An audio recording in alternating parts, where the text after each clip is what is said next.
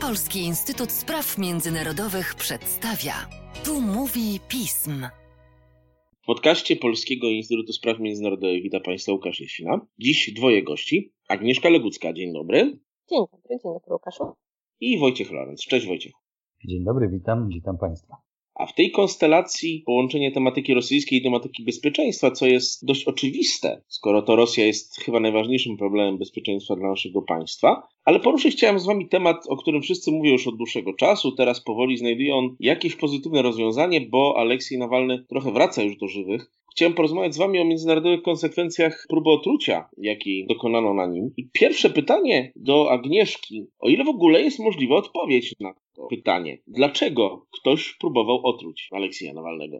Tak, mamy rzeczywiście dużo wątpliwości, które spływają co jakiś czas wokół sprawy Nawalnego. Niemniej jednak o tych rzeczach nie będziemy rozmawiać. Warto zaznaczyć pierwszą rzecz, chyba najważniejszą że Rosja jest nadal państwem, w którym dokonuje się zabójstw na polityczne zlecenie i żeby przywołać pewne przykłady, no to można by było mówić o Annie Politkowskiej, która pisała niebezpieczne rzeczy o Czeczeni, o Borysie Niemcowie, który w momencie, kiedy chciał ujawnić rosyjski udział w wojnie na Ukrainie, to również został zamordowany. A, no i już takich mniej politycznych, w sensie działaczy politycznych, to warto wspomnieć o Aleksandrze Litwinience. No i ostatnio ta sprawa, która wyniknęła w związku z otruciem Sergieja Skripala, jego córki w 2018 roku i do tego jeszcze pewnie będziemy nawiązywać, dlatego że również wtedy użyto nowiczoka. I mimo bardzo szerokiej reakcji międzynarodowej na tą ostatnią próbę otrucia, to widać wyraźnie, że sprawa się nie kończy, to znaczy, że Rosjanie nadal potrafią wykorzystać sytuację i usuwać swoich przeciwników politycznych. Więc biorąc pod uwagę to, kim jest Nawalny, a to w moim przekonaniu trzeba było, przynajmniej z punktu widzenia władz rosyjskich, osłabić jego wpływ na głosowanie zarówno w wyborach regionalnych, ale przede wszystkim w przyszłym roku mamy wybory do Państwowej Dumy, do Parlamentu Rosyjskiego i w moim przekonaniu próbowano osłabić tę fundację, którą on się zajmuje, Fundację Walki z Korupcją, która podlega różnym presjom i politycznym, ale też sądowym, prawnym, finansowym i tak próbowano osłabić jego działalność. Jego działalność opiera się na takim haśle po pierwsze walki z korupcją, pokazywania tego, co robią różni politycy, ale też w regionach, w jaki sposób korupcjogenny zabierają zwykłym Rosjanom pieniądze.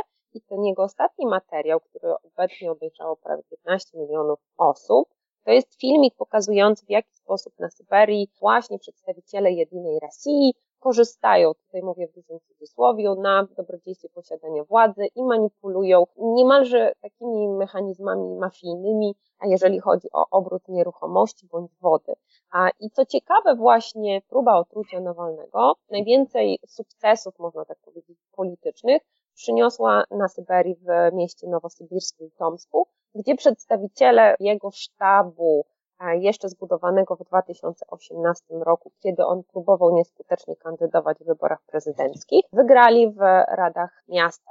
Ale biorąc pod uwagę całą Rosję i to, co on próbował wprowadzić, czyli to mądre głosowanie, żeby ludzie głosowali na tego, który jest najmocniejszy, ale byleby to nie był przedstawiciel jedynej Rosji. No i dzięki mu różnym manipulacjom, dosypywaniu głosów, no tutaj nie mamy wątpliwości, bo są rzeczywiście dane na ten temat pokazujące w jaki sposób to trzydniowe głosowanie pozwoliło dorzucić wiele tak zwanych papierków z oddanymi głosami, no to pokazuje wyraźnie, że władzom rosyjskim udało się ograniczyć ten wpływ Nawalnego na politykę rosyjską. A biorąc pod uwagę to, że został on otruty, że sytuacja wokół niego narosła w taki sposób i także jeżeli chodzi o oddziaływanie międzynarodowe, no to był powiedzmy z punktu widzenia władz rosyjskich taki test, jakie jest rzeczywiste poparcie obywateli rosyjskich dla tego polityka, a jednocześnie czy władze rosyjskie są w stanie nad tym poparciem zapanować różnymi sposobami. A no i wyszło, że tak, że mają takie możliwości, żeby jego wpływ osłabić. I tutaj możemy mieć oczywiście wątpliwości, tak jak wspomniałam, i pewnie wiele będzie jeszcze dochodzeń międzynarodowych, ale także dziennikarskich na ten temat, to jednak otrucie Nawalnego stało się faktem politycznym i dlatego warto właśnie o nim porozmawiać z punktu widzenia konsekwencji międzynarodowych, a nie tylko wewnątrzpolitycznych. No właśnie, skoro konsekwencje międzynarodowe, jaka była na to reakcja UE? Czy adekwatna i czy chociażby doprowadzi do przemiany w sprawie, która nas w Polsce wszystkich walnie interesuje, czyli wsparcia rosyjskiej ekspansji ekonomicznej przejawiającej się w istnieniu gazociągu Nord Stream 2? No właśnie, niektórych obserwatorów może dziwić to, jak bardzo tak międzynarodowa reakcja była głośna, może nie tyle jeszcze ostra, co głośne, dlatego że, tak jak wspomniałam, tych zabójstw na zlecenie polityczne w Rosji było już kilka. W związku z czym, dlaczego tyle szumów wokół sprawy na Aleksieja Nawalnego, który notabene nie jest nigdy wymieniany z imienia nazwiska albo bardzo rzadko przez władze polityczne w Rosji. Ale tutaj pewnie Wojtek o tym powie troszeczkę więcej na temat substancji, której próbowano otruć Nawalnego, ale to, co nas najbardziej interesuje, to właśnie reakcja międzynarodowa, czyli po pierwsze 3 września, czyli dzień po ogłoszeniu przez Angelę Merkel tego, że właśnie podjęto próbę otrucia za pomocą nowiczoka, było posiedzenie specjalne NATO, Teraz, 17 września, mieliśmy e, przyjętą rezolucję Parlamentu Europejskiego, które wezwało do pilnego wszczęcia międzynarodowego dochodzenia w sprawie zatrucia Nawalnego, łącznie z współpracą różnych organizacji UE, ONZ, Organizacji do Spraw Zakazu Broni Chemicznej i w tym dokumencie też wezwano do kolejnych sankcji, wezwano do zaostrzenia polityki względem Rosji, jakby bardzo mocne takie żądania, które można by było powiedzieć, że to wskazuje na dość silną reakcję. Również przewodnicząca Komisji Europejskiej bardzo negatywnie, jakby to młodzież powiedziała, przejechała się po właśnie projekcie gazociągu Nord Stream 2. I jednocześnie w tym samym czasie mamy ogromną, chyba największą w historii dyskusję na temat Nord Stream 2 w samych Niemczech. A, I pytanie jest takie, czy to może doprowadzić do zablokowania tego niekorzystnego z punktu widzenia Polski projektu. No i tutaj eksperci pokazują, że nie do końca. To znaczy, rzeczywiście to, że Rosja jest niewygodnym partnerem, aczkolwiek pożądanym przez Niemców partnerem gospodarczym ze względu na plany Energy Wende, czyli odejścia od węgla, jednocześnie odejścia wcześniejszego od energii jądrowej, to skupienie się na gazie, a w szczególności tańszym gazie rosyjskim, było jednym z ważniejszych punktów tego planu energetycznego, reformy energetycznej samych Niemczech. Więc e, mimo presji politycznej ze strony sojuszników NATO, chociażby Polski, ale także Stanów Zjednoczonych, które w ostatnich latach bardzo mocno na ten temat mówią i coraz więcej zaczynają robić. I pojawiły się takie sugestie, że mogą być nakładane sankcje eksterytorialne na podmioty, które współpracują z, w ramach tworzenia, budowania tego Nord Stream 2, a nie tylko budowania, ale później eksploatacji, bo to jest bardzo istotne. Do samego Nord Stream 2 zostało, budowy tego gazociągu zostało niewiele, około 150 kilometrów. I w związku z tym niektórzy sugerują, że tę sprawę Nawalnego Merkel będzie chciała pokazać jako sposób wyjścia z tego niewygodnego projektu. W moim przekonaniu jest i oczywiście jakaś tam nadzieja w tym, że, że mogą się Niemcy z tego projektu wycofać i zrzucić sprawę na próbę otrucia Nawalnego, ale w moim przekonaniu jest to zbyt ważny projekt dla samej Angeli Merkel jako projektu politycznego. Mimo tego, że Niemcy cały czas deklarują, że nie jest to projekt e, polityczny, tylko ekonomiczny, to jednak mogą wykorzystać sprawę Nawalnego, żeby się z niego wycofać, ale ponieważ nie zrobili tego przy okazji różnych ważniejszych, byśmy powiedzieli nawet politycznych trzęsień ziemi, czyli właśnie wojny na Ukrainie, bądź kwestia Boeinga, to sprawa Nawalnego może być pewnym pretekstem, bo głównie czego Niemcy się obawiają, to właśnie sankcji ze strony Stanów Zjednoczonych wobec podmiotów, które będą zaangażowane w ten projekt dużo ważnych rzeczy. Przechodząc do Wojtka, który już tutaj jest w blokach startowych, czy sprawa otrucia Nawalnego, Nowiczok, te wszystkie kwestie, które co jakiś czas wracają, bo nie wracają dopiero teraz, jak one się mają do międzynarodowego przeciwdziałania rozprzestrzenieniu broni chemicznej, które miało być przecież pewnym sukcesem, zwłaszcza po podpisaniu w latach 90. konwencji o zakazie rozprzestrzeniania i posiadania tej broni? No, rzeczywiście konwencja została podpisana i y, przyjęta przez ponad 190 państw, więc jest to naprawdę taki traktat, który obejmuje cały świat. No i teraz pytanie, skąd ta broń chemiczna w rękach Rosji, Rosjan, e, skoro Rosja także jest stroną tej konwencji. No więc Nowiczoki to są takie chemiczne środki bojowe nowej generacji, które były produkowane w czasach Związku Radzieckiego, prawdopodobnie od lat 70. do 90. Mówię prawdopodobnie, dlatego że to był tajny program, ale dosyć sporo o nim wiemy e, dzięki byłym pracownikom, uczestnikom tego programu. Kilku naukowców napisało książki na ten temat i w oparciu o nie mamy jakąś taką ogólną chociaż wiedzę. Wiemy, że Sowieci wtedy próbowali wyprodukować broń chemiczną, która nie jest do wykrycia tradycyjnymi metodami i może pokonać dostępne środki ochronne. I udało się wyprodukować substancję iście diabelską, która jest kilka razy bardziej zabójcza niż najbardziej śmiercionośny środek paralityczno-drgawkowy, jaki był do tej pory znany, czyli gaz VX. Teoretycznie jeden gram wystarczy do zabicia kilku tysięcy osób, bo dawka śmiertelna to około 0,2 mg, więc każdy w domu może wziąć wagę kuchenną i spróbować odmierzyć jeden gram mąki i to mu da, myślę, wyobrażenie. To oczywiście jest teoria, no bo rozprzestrzenienie takiej, takiej substancji jest e, dosyć trudne, ale, ale mimo wszystko to pokazuje, jak bardzo zabójcza jest to substancja.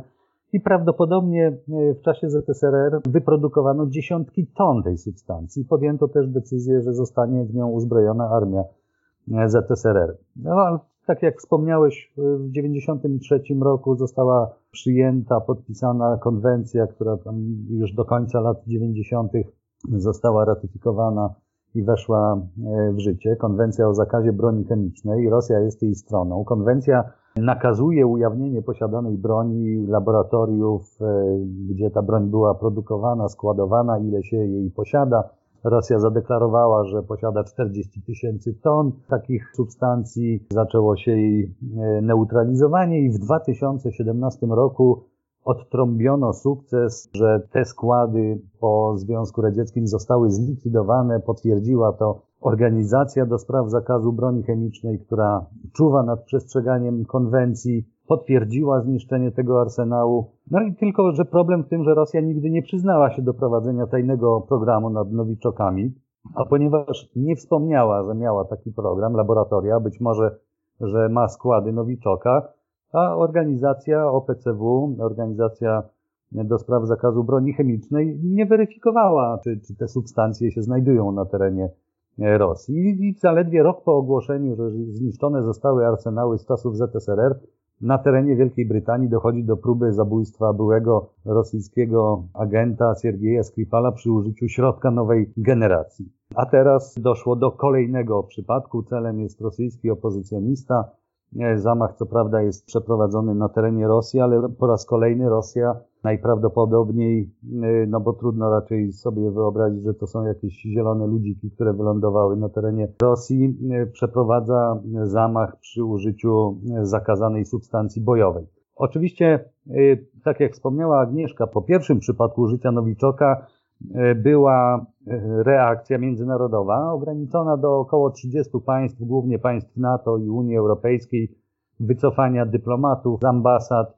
Stany Zjednoczone nałożyły częściowo sankcje na, e, na Rosję, więc to była taka demonstracja, że na użycie broni chemicznej zawsze musi być, być reakcja i ta reakcja była chociaż głównie na poziomie dyplomatycznym. No i kolejne użycie broni chemicznej, chociaż już nie za granicą, tylko na terenie Rosji, no, jest jednoznacznym jednak sygnałem. To nie jest tylko próba zabicia opozycjonisty, bo zabić opozycjonistów, przeciwników politycznych Kremla można na różne sposoby i to się już od wielu lat dzieje. Zastrzelić można przeciwnika, otruć go cjankiem, polonem. Natomiast użycie broni chemicznej to jest przekroczenie pewnego progu, to jest przekroczenie progu użycia broni masowego e, rażenia. Więc mimo użycia tego e, nowicota na terenie Rosji, to jest to jasny sygnał do Zachodu, że Rosja po raz kolejny podejmuje działania, które wskazują, że jesteśmy gotowi destabilizować środowisko międzynarodowe oparte na pewnych normach prawa, na pewnych porozumieniach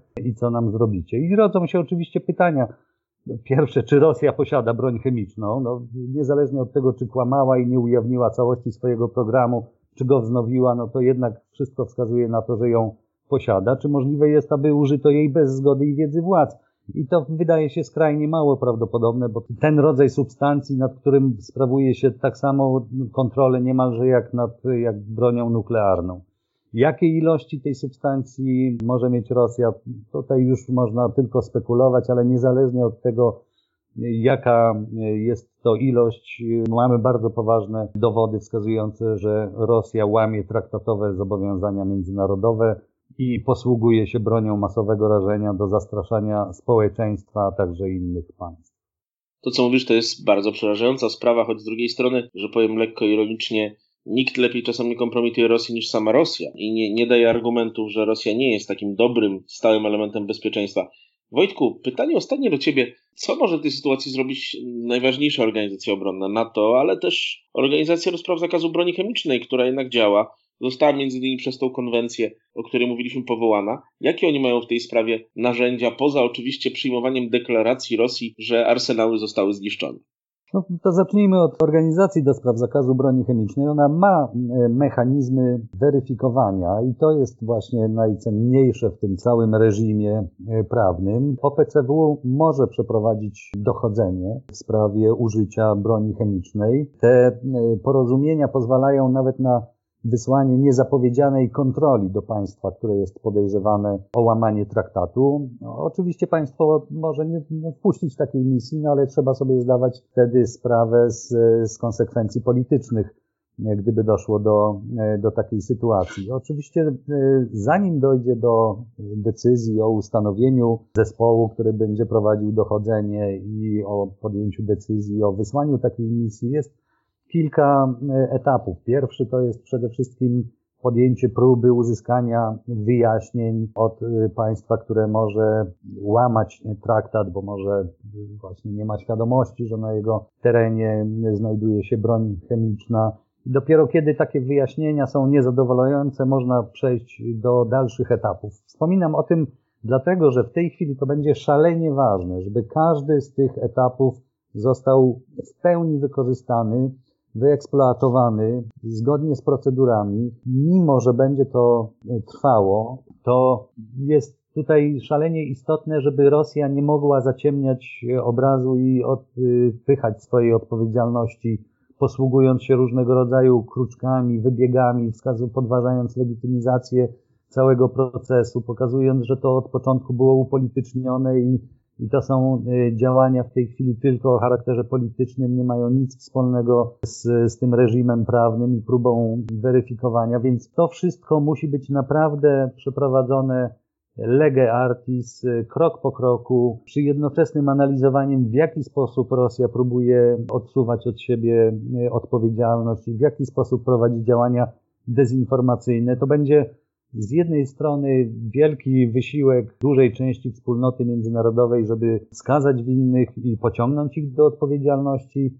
Politycznie będzie to oczywiście szalenie trudne, bo do czynienia mamy z mocarstwem, które ma ogromne wpływy, ale to musi właśnie w taki sposób się odbywać. A z drugiej strony, samo to, że ten proces się będzie tak odbywał krok po kroku i będzie trwał tygodniami i miesiącami prawdopodobnie, to też jest istotne ze względów e, już tutaj właśnie politycznych, bo skoro wiemy, no naprawdę nie pozwalajmy obrażać naszej inteligencji, że Rosja posiada tą broń chemiczną zakazaną, to w tej chwili w interesie wspólnoty międzynarodowej jest nałożyć na nią jak największe koszty, zaczynając od kosztów politycznych, związane z tym, że ta broń została już dwukrotnie użyta, bo jeżeli e, te działania po próbie otrucia Siergieja Skripala e, okazały się zbyt słabe, no to wszystko wskazuje na to, że Rosja nie została skutecznie odstraszona od kolejnego użycia broni chemicznej, więc w tym momencie te działania naprawdę muszą być tak skoordynowane, tak wielopoziomowe, żeby te koszty